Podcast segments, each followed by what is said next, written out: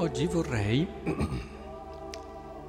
farvi comprendere un aspetto che non è sempre così immediato, perché la percezione che abbiamo è una percezione diversa da quella che è la realtà e rischiamo a volte di farci guidare più da questa percezione. Cosa intendo? Quando pensiamo a queste persone che qui vengono delineate nelle loro caratteristiche fondamentali dal Signore, eh, operano per essere ammirati dalla gente, allargano i loro filatteri, allungano le frange, si compiacciono dei posti d'onore nei banchetti, dei primi seggi nelle sinagoghe, dei saluti nelle piazze, come anche di essere chiamati rabbì dalla gente. Eh, insomma, un po' di fastidio te lo dà e ti viene da dire, ma questa persona bada solo. Però teniamo presente questo dovrebbe darci molta tenerezza, molto senso di pietà questo, perché le persone così attente a dover primeggiare, a dover essere le, quelle che hanno l'ultima parola, a, a essere onorate da tutte, quelle persone che ci rimangono male se uno non ti ha risposto come secondo te doveva risponderti, se non ti ha rispettato come secondo te doveva rispettarti Immaginatevi come sono complicate e soprattutto quante, quante anche tribolazioni interiori hanno, inutili, inutili. Eppure vivono di questo e dimostrano in tante cose di mancare della dimensione più importante che invece solo l'umiltà ti può dare, quella semplicità che ti fa appoggiare su di te.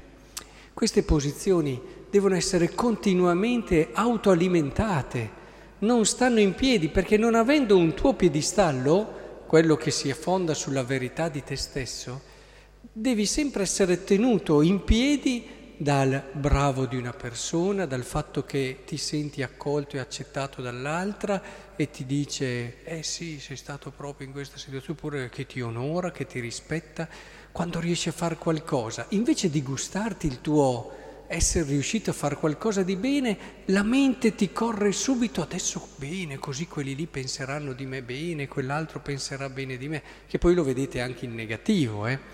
Quando si sbaglia qualcosa, l'umile con semplicità accetta e dice eh, mi sono conosciuto meglio, adesso lavoro, ma si ferma lì.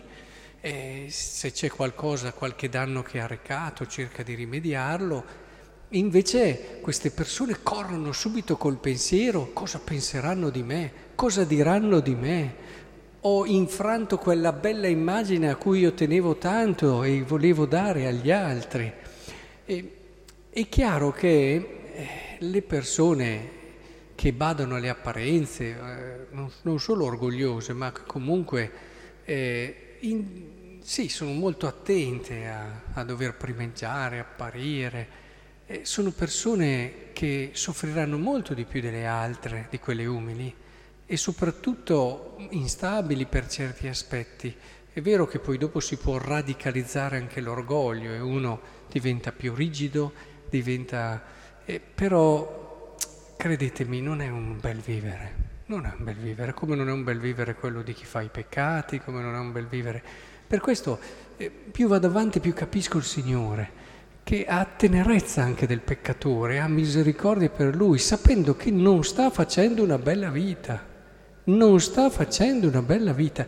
Noi ci lasciamo ingannare tante volte dalle apparenze, appunto, eh, perché quello lì ha le possibilità, perché quello lì ha l'applauso della gente, perché ah, si può permettere tante cose, pensiamo stia bene. Oh, guardate che c'è una qualità della vita fatta di semplicità di autenticità, di quello che sono e sono così, di gioia quando eh, magari gli altri sanno certi miei limiti, perché eh, avete mai provato a fare questo esercizio? Fatelo che fa bene. Ci sono delle persone che se anche sbagliano riescono anche ad accettare, eh, però accidenti dovevo fare meglio, ci stanno male, magari hanno rotto un po' l'immagine che si erano fatte di sé, però un conto è lì, però dopo provate a dire, e se adesso tutte le persone sapessero questo mio sbaglio? come reagirei? Perché cambia molto, eh? Un conto è accettare il proprio limite, un conto è che tutti lo conoscano. Ecco, quando vi accorgete che siete sereni, anche quando gli altri, tutti, conoscono i vostri limiti, beh, ringraziate il Signore. Questo è un segno di profonda libertà interiore e di autenticità. E è facile a volte ingannarsi, uno dice, beh insomma sì, sono abbastanza umile, io conosco questo mio limite, questo mio limite, quest'altro mio limite, non so se vi ho mai, re... ma sì, sicuramente ve l'ho raccontato. Agli esercizi soprattutto lo riprendo molto, quella situazione dove c'era quella signora anziana che mi diceva, ah, sono peccatrice, sono peccatrice, sono peccatrice, e, e ho fatto questo, ho fatto quello. Allora alla fine, dopo che ha parlato un bel po', gli ho detto, in effetti è proprio così. E lei mi ha guardato, ha detto, come? Proprio così. E ha appena detto, è mezz'ora che lo dici, perché quando un altro ti dice le cose, quando un altro cambia moltissimo, dentro di te te la puoi raccontare come vuoi. Per questo dico, questi qui ci irrita, no? Appena penso che tutti qui, quando abbiamo ascoltato Gesù che descriveva i farisei, eh, ti viene da dire, ma insomma, ti viene proprio quasi un po' di rabbia dentro, guarda lì, questi qui però è sbagliato, è sbagliato. Una persona umile è una persona che vive il bello di non essere così e proprio perché lo vive gli fa tenerezza chi non lo vive. È come quando vediamo una povera persona e dici guarda non ha da mangiare, non ha da vestirsi. Ecco, facciamo la stessa cosa. Vediamo queste persone e dicono guarda non ha la sua pace, non ha la possibilità di vivere una vita serena, è attaccato continuamente a queste sciocchezze, perché diciamocelo, quello che la gente pensa di noi, quando saremo davanti a Dio, non conta assolutamente nulla. Bisogna che siamo chiari eh, su questo. Quando saremo davanti a Dio, quello che tutta la gente può aver detto, pensato, tutte le lodi che ci hanno fatto, tutte le idee a volte negative che avevano, conta niente conta solo quello che pensa lui.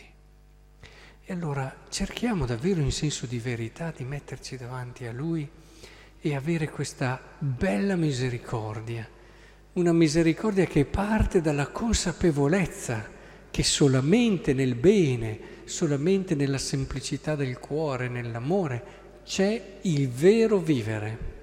Ecco, se lo vivremo capiremo cosa vuol dire anche questo modo di guardare il fratello.